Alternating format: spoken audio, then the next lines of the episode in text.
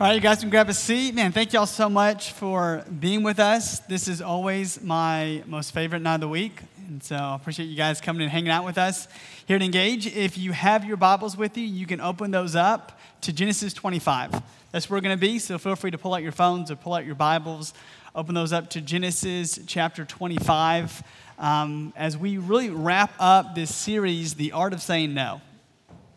So, if you remember, the whole purpose of this series is we have this desire in our lives to look more like Jesus. And we saw the first week that Jesus knows how to say no a lot better than we do. And so, what we've been doing in this series is just looking at so many things that we often say yes to, right? Things like doubt or being busy, and looking at how we can learn to say no to them. And every time we do this, we learn to say no to something so we can say yes to something else. So with doubt, we learn to say no to what we see so we can say yes to what we believe. And then we talked about being busy last week. We talked about saying no to opportunities so we can say yes to rest. And so tonight we're going to do the same thing. But tonight we're going to talk about something that all of us in the room can identify with, and all of us in the room have the tendency to oftentimes say yes to this. And what that is is temptation. So that's what we're going to look at today. We're going to look at why we find ourselves so often saying yes to it, and then we're going to look at how we can learn to say no to it. And so Genesis chapter 25 is going to help us do that today. And if you don't have your Bibles with you, no worries. We're going to have the verses on the screen. So I have two boys um, Ezra, who's four, and Titus, who's almost two. And I have this goal as their dad for these boys to be really close and it's all because of a This Is Us episode that I watched. True story, very, very true story. Um, if, you, if you watch the show, you know that like Jack Pearson is like this amazing dad. Like he's phenomenal. Like all the rest of us are just trying to compete for second place. Like the guy's just awesome. And so there's this episode where he is with his two young boys and they're fighting with each other. And so he gets in the middle of it and he breaks them up and he's like, Don't you guys get it? Mean, there ain't nobody when you grow up is gonna have the type of experiences that you guys have. So you guys always gotta be close. You always gotta have each other's back. And so I'm watching this, and I'm like, I get it, Jack. I get it. And so ever since then, I've had this just this desire to cultivate this really close friendship with my boys, this really close bond between the two of them. But no matter how hard I try to do this, I keep finding resistance. Because even at their young ages, even though they're only one and four, they are already creating this sibling rivalry. And I especially see it in this I want what you have attitude. Right? So when one brother has something, the other brother is competing to try to get it from them. And this manifests itself in so many different ways in our lives, so many different ways. So, about a week and a half ago, we decided to buy our youngest son, Titus, a Toy Story 4 sound book. But his brother wanted it so bad that when we got home, Ezra secretly took it and tried to stuff it in our sofa chair so that his brother couldn't find it and that he could have it. A few nights ago, they were taking a bath together and they were playing with these little toy cups. And Titus wanted Ezra's cups so badly, even though he already had some, but he wanted his so badly that he was clawing at them. So much so that when his older brother got out of the bathtub, Ezra was covered in scratch marks on his chest and had a gash in his chin. And just this Saturday, they're hanging out in the morning. We have this like Spider Man car that nobody drives like 95% of the time. It just sits in the corner of our house. But of course, when one of them wants to drive it, the other one does too. So Ezra decides to drive this thing, and Titus wants to drive it. So Ezra gets off of it for a few minutes and he's watching TV, and Titus jumps on it. But of course, when Titus gets on it, Ezra decides all of a sudden, wait, I want to drive this car too. And so he puts himself underneath this car that Titus is on, as if to say to him, You can have this over my dead body. I mean, and, and this is an everyday thing. Every single day we'll deal with this, every single day, because they have this competitive, I want what you have attitude. And so it causes them to have these, these crazy interactions with each other. And see, this same sibling rivalry that my boys have is the same thing that's going on in the passage that we look at today between two other brothers named Jacob and Esau. See, Esau is just kind of this rough, tough outdoorsman who loves being outside and he was deeply loved by his dad. And then his brother Jacob is this kind of introverted mama's boy who just enjoys being at home. And so as we jump into this story, these brothers are competing with each other. And what we're going to see is that one brother desperately wants what the other one has. So let's begin reading in Genesis chapter 25 and verse 29 together. It says, Once when Jacob was cooking stew, Esau came in from the field and he was exhausted. And Esau said to Jacob, Let me eat some of that red stew, for I am exhausted. Therefore, his name was called Edom, which is actually Hebrew, sounds similar to red. So Esau, who's actually usually a really good hunter, goes out in the field and kind of finds himself in this bit of an embarrassing problem. Because even though he's been out all day, he doesn't catch anything.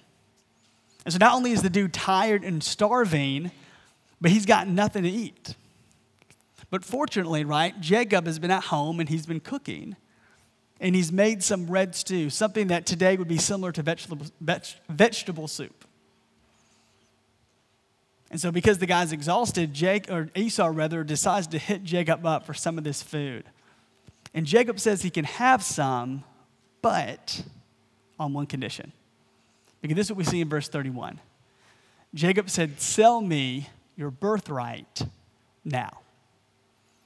So Jacob sees that his brother is in this desperate situation and he decides to take advantage of it. He realizes this is his chance because, like my boys, Esau has something that Jacob desperately wants. And so he tells him that he can have this if he gives him his birthright. So in this moment, he decides to exploit his brother, to tempt his brother to trade him his birthright for a bowl of stew.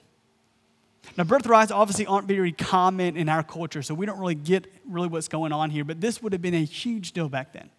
Huge deal. Because birthrights were usually given to the oldest son, and it guaranteed that they had this really special inheritance it guaranteed that they would get twice as much when their father passed away as any of the other siblings. But what makes this story that we're reading even more entertaining is that this birthright is a lot bigger deal than most of the birthrights in that day. And it's all because of who Jacob and Esau's grandfather is Abraham. Because not too far before this, God decided to choose Abraham out of every other person who was living on the earth to be the person that he was going to bless. Where he chose their grandfather to be the person whose descendants would be God's unique people, right? The Israelites, the Jews. And God also made a promise to Abraham that through his family tree, the world would get to experience salvation. So, no doubt, so many times when Jacob and Esau were little boys and they were hanging out with their grandfather Abraham, he would tell them about that night, that night that God told him to go outside, right? And to look up at the stars, to look up the heavenly lights that Abraham could not count. And then God said, Abraham, your family tree is going to be that as large as that. And then when he would tell this story to these boys, he would then look at Esau and he would say, Esau, as the firstborn son, this amazing blessing that God has given to me is to be yours too. So, what Jacob is asking Esau here isn't just some certificate that he can hang on his wall, right? This is a huge deal. Because this inheritance isn't just physical, it's also something spiritual. And so, by Esau giving up this birthright, he's going to be doing something that is going to impact his entire life and his family for generations to come. But despite how big of a deal this is, notice how Esau responds to Jacob in verse 32. Esau said, I'm about to die. Of what use is the birthright to me? And Jacob said, Swear to me now. So he swore to him and sold his birthright to Jacob. So, shockingly, despite everything that we know and how important this birthright is, Jacob, or excuse me, Esau chooses to sell it to Jacob. And he tells her, What use is it if I'm dead, right? Which honestly is probably just an exaggeration that Esau says in order to kind of justify what he's about to do.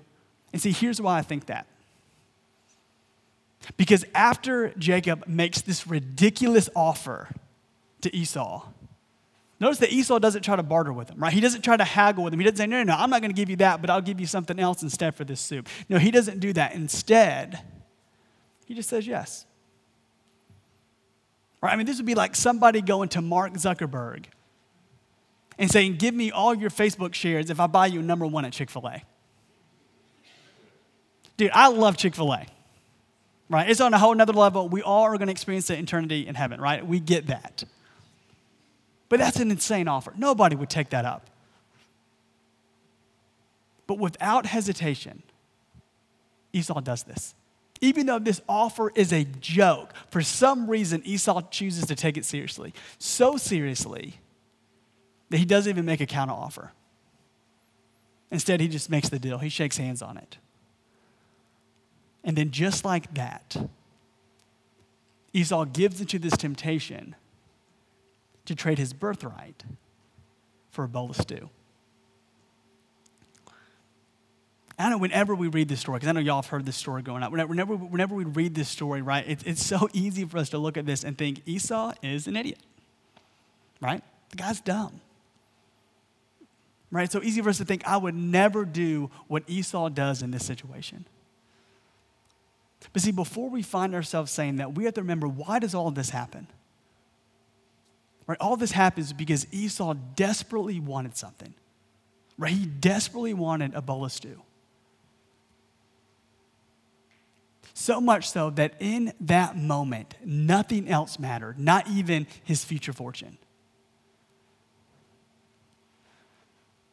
And if we look across our lives and we look at the people we know and the stories we hear, so often we see people give up so much for so little. Because in a moment, nothing else mattered. Right? A dad would tear apart his amazing family that he spent decades to build for a one night stand with a coworker. Right? A student will get kicked out of college who has a full ride scholarship because they choose to plagiarize a simple paper. Right? And someone would even trade a life of freedom for a life behind bars for a brief moment of revenge. Man, if we look around our life, we see this all the time because all those situations have the same thing in common. All of those situations, although different from this story, are trading a birthright for a bowl of stew. They're giving up so much to get so little. And see, the reason this happens to us is because when temptation hits us, just like Esau, the only thing that matters in that moment is what we want the most. Right? That's what we're focused on. We're not worried about how this is going to impact us down the road, right? We're not worried about how our future is going to be determined by this or impacted by this. What we're focused on in that moment is what we want. Right? We want that easy grade. We want that moment of fun. We want that person to pay. And whenever we find ourselves in a situation where we have this strong want, with costly consequences? See, that's when our enemy, just like Jacob, chooses to exploit us. He chooses to take advantage of us. Because he knows that want that you have in your life, that only thing that you can focus on, the only thing that matters to you, he knows that's a soft spot. He knows he can use that to get you to sin, to get you to do something that he wants you to do. So if your strongest desire is to have intimacy in a relationship, then the enemy is going to tempt you to push boundaries. Right? If your strongest desire is to get an easy grade or to get a grade in a test that you're struggling, a class that you're struggling with, he's going to tempt you to cheat. Right? And if your strongest desire is to make somebody hurt the way that they've caused you to hurt, then he's going to tempt you to say some pretty horrible and awful things to them. And see, the reason that Satan loves to attack us there, the reason he loves to attack us at our wants, is because he knows, just like Esau, our greatest want is our greatest weakness. Or, excuse me, he knows that our strongest want is our greatest weakness. He knows that things that we want the most is also the biggest weakness that you have in your life. And so often he'll attack us there. Because he knows that that tactic, just like in this story, often works. Our strongest want is our greatest weakness. And so after Jacob chooses to take advantage of his brother by focusing on his want that he knew was a weakness, this is what we see happens next.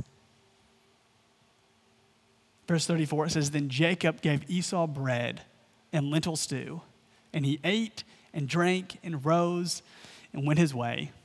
Thus Esau despised his birthright. So, this defining moment that essentially was when Esau gave his life away ends just like this with Esau simply eating this meal and then getting up and leaving as if this was just like any meal that he's ever had in his life. And see how calm Esau is in this story that ends very anticlimactically, right? Is what to me makes this so disturbing. Because even though he gave in to the temptation, even though he said yes to the temptation to trade his birthright for a meal, the way that Esau responds shows that Esau felt like this wasn't a big deal. Right? This felt so innocent to him.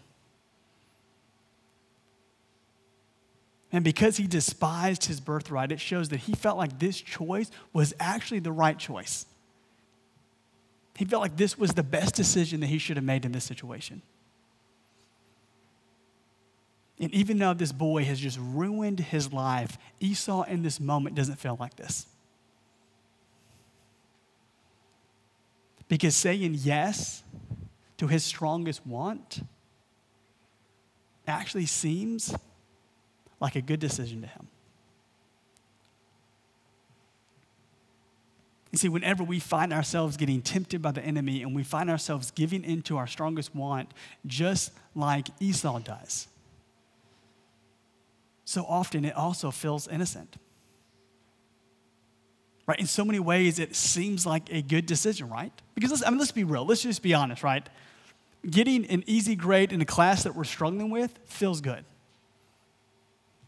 right? Verbally laying into somebody who's wounded us, that feels good. And so I know we've been conditioned to think that sin is bad and to say that sin is bad, but if we're really honest with ourselves, we admit that a lot of the time sin seems good. And I think there's a big reason why we feel this way about it. Because, see, I think the way that we so often see that sin in our life that we struggle with, that sin in our life that we're tempted to do often, so often we see that the way that we see a girl or a guy that we like, but our friends tell us we shouldn't date them. So, so, so even though we like really like this person, even though we really want to be in a relationship with them, our friends keep telling us that they're bad news. And I mean, I, I guess we, we kind of get what they're saying, right? I mean, they're not really the most moral person, but like they're definitely not as bad as our friends act like they are. I mean, they're definitely not doing what our friends are, are, are acting like they're doing. But see, because we respect our friends' opinion, because we respect what they have to say, we won't date them, right? We'll choose not to be in the relationship. But if we run into that person during class, we're going to say hey to them, right? We're not going to ignore them. And if they ask us to go out to lunch, we're for sure saying yes. Because the reason we're not the reason we're staying away from them isn't because we think they're bad. But it's because our friends do. And see, the way that we see that situation is the same way that we see that sin that we struggle with in our lives. And when we see it like that person that our friends don't want us to date, but we really don't think it's that bad. Right? At least not as bad as God says it is.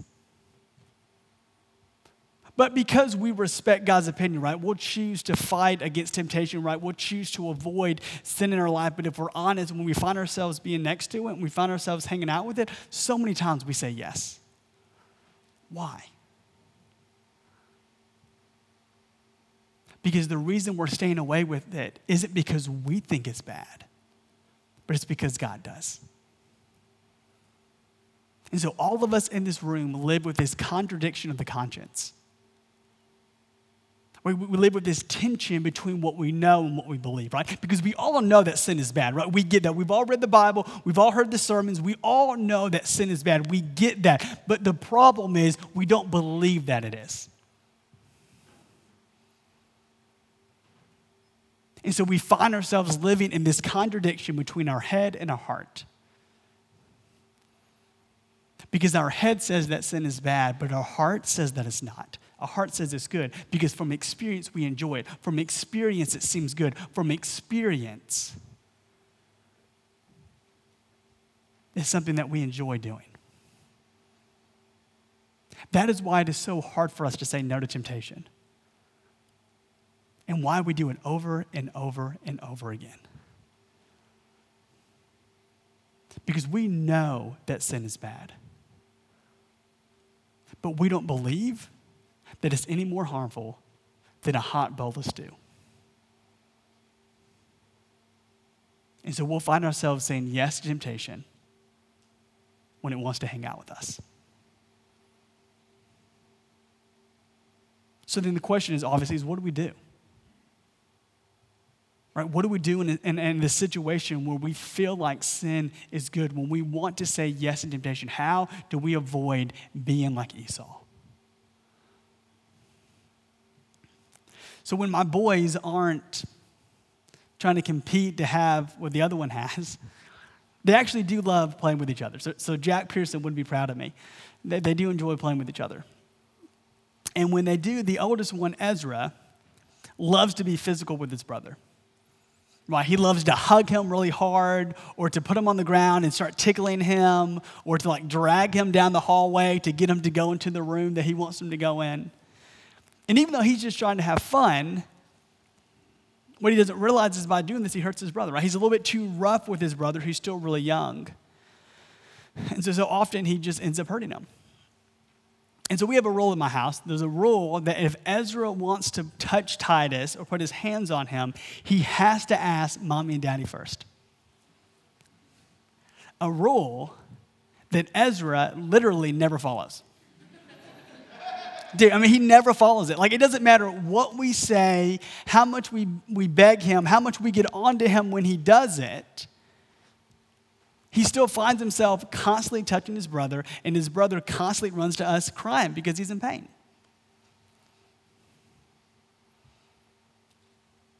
And see, the reason this happens, despite what I say, is that Ezra doesn't believe that touching Titus is dangerous. He doesn't. To him, it seems fun. Right? To him, it seems good. Right? It's just something that he wants to do when he wants to have a good time with his brother. And so when I tell him not to do it, he doesn't get it. He doesn't get that as his dad that I'm trying to protect him. That I'm trying to protect him from doing something that's going to cause his brother to have harm or to be harmed to protect him from doing something that I know that he's going to regret later. See, Ezra, he's four, so he doesn't understand. He is too young to get that I know him better than he knows himself. And so he will keep touching his brother, he'll keep putting his hands on his brother because he doesn't trust me. He doesn't trust that when I tell him not to do it, that I have his best interest in mind. And see, when it comes to temptation, neither do we. Because what we don't often realize is that temptation is less about giving into desire and more about giving up trust.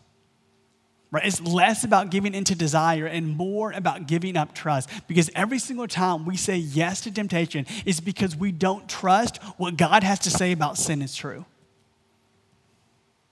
And so we're like my son, we'll do it over and over and over again because we don't get it.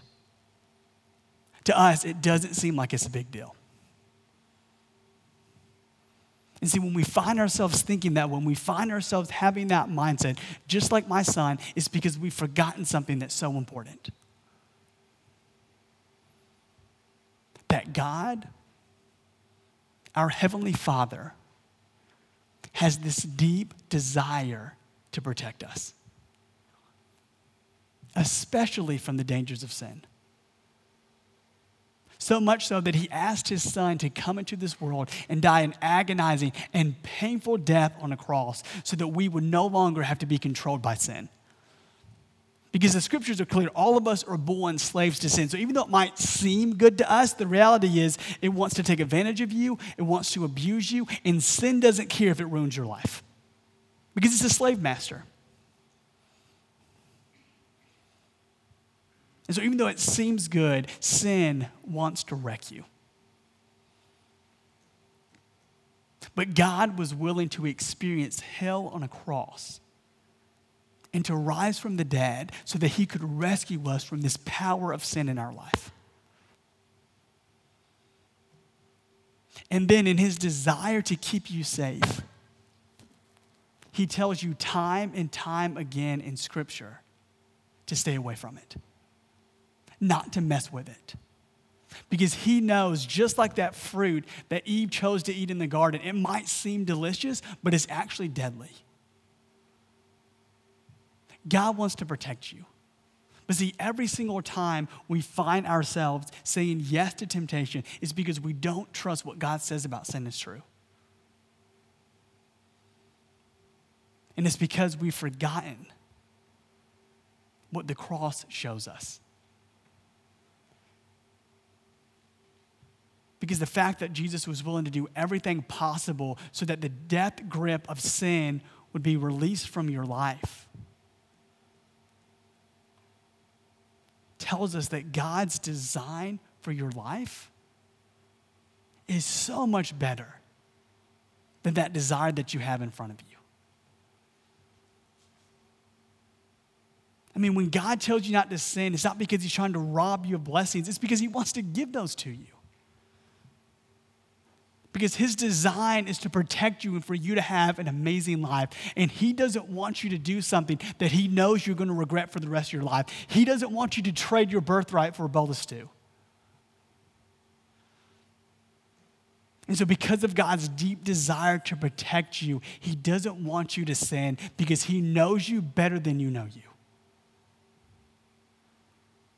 And so, even though sin might seem good, what we have to know, what we have to realize is that what God says about it is true. And that God has your best interest in mind. Because if the dude was willing to go to a cross and die for you, I think we can bet our money on the fact that he cares about you and that he cares deeply about what kind of life you have. And so, whenever we find ourselves thinking that sin is good, what we have to do is trust that what God says about it is true because God, your Heavenly Father, who wants to protect you, is wanting you to stay away from it. And so, what all this means is if we want to change the way that we see sin, right? If we want to learn the art of saying no to temptation, then you say no to what seems good so that you can say yes to what is better. Because God's design for you is always better than sin, your former slave master's design for you. And the first step in doing this is choosing to trust God right? It's choosing to trust that God's design for you is so much better than that strong desire that you have in front of you. So trust what God says, even when we don't see it, even when we don't understand it, even when it doesn't seem like it makes sense to us. Let us know that God knows us better than we know ourselves. He has our best interest in mind. The cross proves that. And let's choose to trust Him. And let's not be like Esau, who gives away so much for something so little and misses out on the better things that he could have had in his life. Right? Tonight, choose to trust God by saying no to what seems good so that you can say yes to what's better, which is God's design for you to live a life free of sin. And let's find ourselves resting in the fact that we have a Heavenly Father who protects us and always has our best interest in mind. Let's pray. Father, thank you so much for tonight. Thank you for this opportunity that we have to realize that you are God who loves us enough to die for us. And that you are God who, even in the midst of our life, when it seems like that sin is good, God, in those moments when temptation seems like the good decision, when it seems like the right choice, help us to remember that you are God who wants to protect us from things and that you know us better than we know ourselves. And even when we can't see it, even when we don't understand it, even when it doesn't make sense to us, may we remember that the cross shows us that we can trust you. The cross shows us that you are a God who pursues us and loves us, and that you always, always do things for our good and for your glory. So, my prayer, God, is right now we would sing to you. Right now we would worship you. Right now we would stand before a God whose promises are yes and amen. And realize that you are always faithful to us, even when we're faithless. So, hear our cries and our, and our songs to you. And may we rest in a God who loves us And in Jesus' name I pray. Amen.